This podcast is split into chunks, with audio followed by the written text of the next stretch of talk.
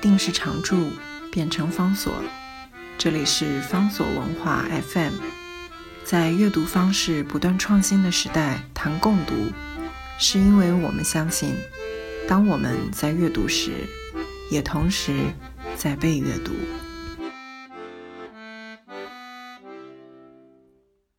今天为大家介绍的书是 Ian Foster，英国小说家，他的经典作品《A Passage to India》印度之旅。Ian Foster 他是一个精彩杰出的小说家，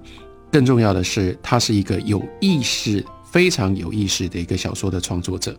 他对于小说的认识跟理解。就显现在他当时到剑桥大学所留下来的这一批演讲稿，收录为《Aspects of the Novels》，就是小说面面观。在小说面面观当中，Ian Foster 不只是整理了小说史，更进一步，他也等于揭露了他自己认为写小说的方法。什么叫做好的小说？好的小说，首先在它的题材的运用跟选择上，他应该要去选择的题材是没有办法用小说以外的题材所诉说跟显现的。那是什么？那是人，尤其是表里不合一的暧昧。如果一个人他心里面所想的，就直接可以反映在他的行为上。如果他的行为跟他的遭遇没有内在的暧昧的这种深度跟复杂的话，那这个时候我们可以用别的方法来描述。例如说，我们可以用散文，我们可以用传奇，我们可以用故事，我们可以用各种不同的方式来记录人表面的想法跟遭遇。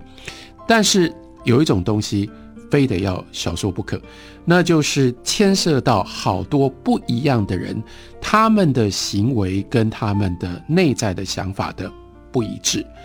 这个时候，你如果用散文，你只能够记录一个人的想法，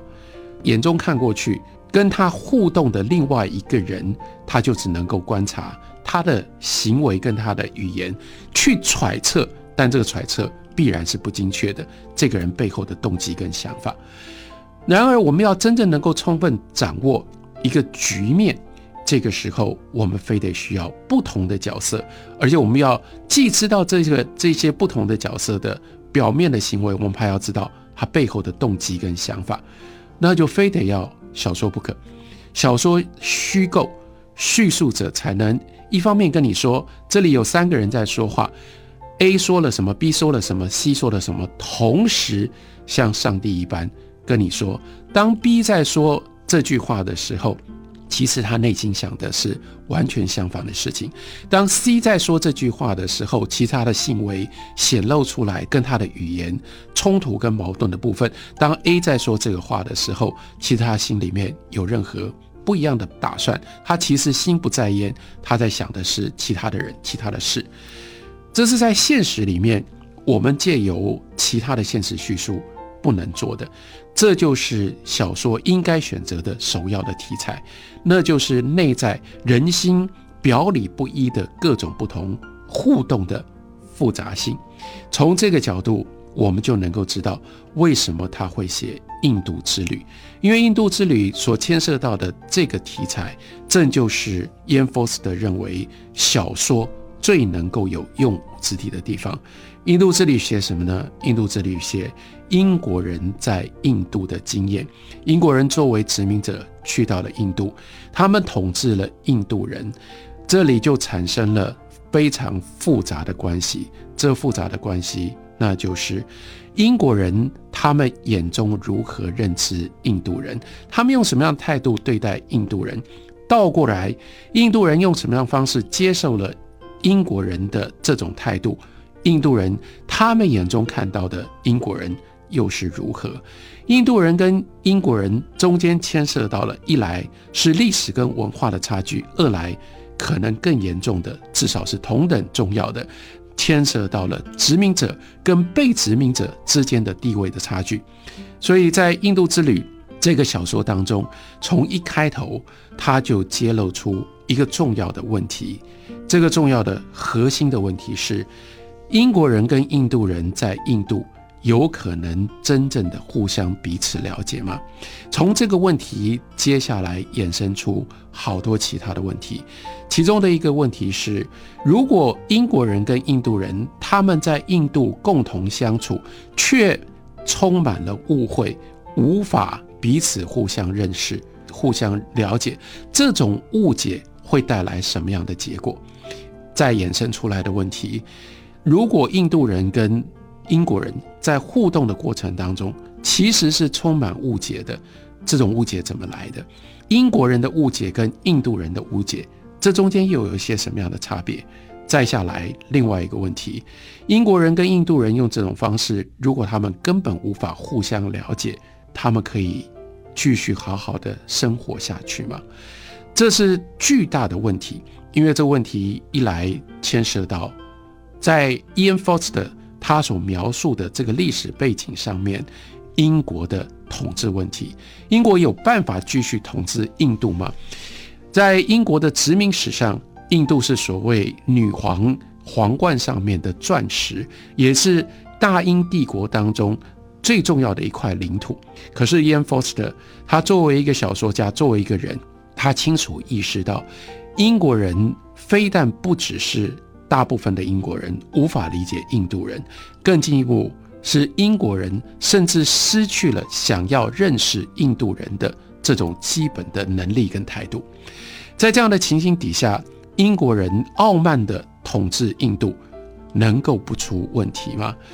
像《印度之旅》，他在用小说的方式所揭露出来的这个这些问题，其实到了第二次世界大战结束了之后，我们看到。由甘地所领导的印度独立运动，在相当的一大部分，它主要的力量跟主要的动员的因素，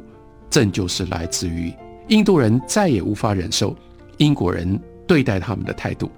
这个态度有一部分是，或许我们比较容易认知跟理解的，是例如说剥夺印度人的经济的资源。例如说，强迫印度人做他们不想做的事。可是，如果你看甘地，尤其是甘地的言论，看甘地跟他的追随者动员出来的印度社会能量彼此之间的互动，你会知道这里还牵涉到一个虽然尤为难以捉摸，然而却绝对不容忽视的因素，那就是尊严。这个尊严其中就牵涉到被人。其他的人以人的态度对待，所以在印度之旅当中，Ian Foster 他借由他的小说的这种技法，包括他如何去编组这些故事里面的角色，给了他们什么样的情节跟遭遇，一步一步的铺陈，就是要告诉我们，这些印度人在印度的英国人跟印度人，他们陷入到了一个。这个时候，殖民统治上面的一个可怕的恶性循环，这个恶性循环是英国人自以为是的认为，作为一个统治者，作为一个殖民者，他们拥有可以不要去理解印度人的权利。倒过来，当印度人体会到、意识到英国统治的殖民者用这种方式忽视他们的内在的情感跟。尊严的时候，在他们的心中也就投射产生了一种对于英国人的形象，而这个英国人的形象其实跟真实的英国人也有一定的差距。当印度人投射这样的形象，疏离英国人，痛恨、厌恶英国人，英国人的感受就进入到这个循环，他们就更不想要接近印度人，他们。也就因此更不可能去体贴的认识印度人，这是 Ian Foster 在《印度之旅》的这个小说里面抽象的他所要探讨、他所要表达的问题。不过，当然，如果他就只是铺陈这些问题，这个小说不会变成经典的作品。重点是我们应该要看 Ian Foster 他用什么样的方式来营造小说。让这些小说可以碰触这么重要的一些关键的问题。另外一件事情是，让我们看到 Ian Foster 他如何忠于他自己在小说写作上的要求，因为他要写英国人跟印度人的彼此的误解，所以在这个小说当中有很多的印度人的角色。他是一个英国人，他要写印度人，他怎么写印度人？如果他对于印度人，他也是用一般英国人的态度，那这个小说就无从成立。所以 Ian Forster 在小说的写作的过程当中，同时他几乎就是在做这个示范，给他的英国的读者，尤其是。去到印度的这些英国的殖民者，说这其实是你们的责任。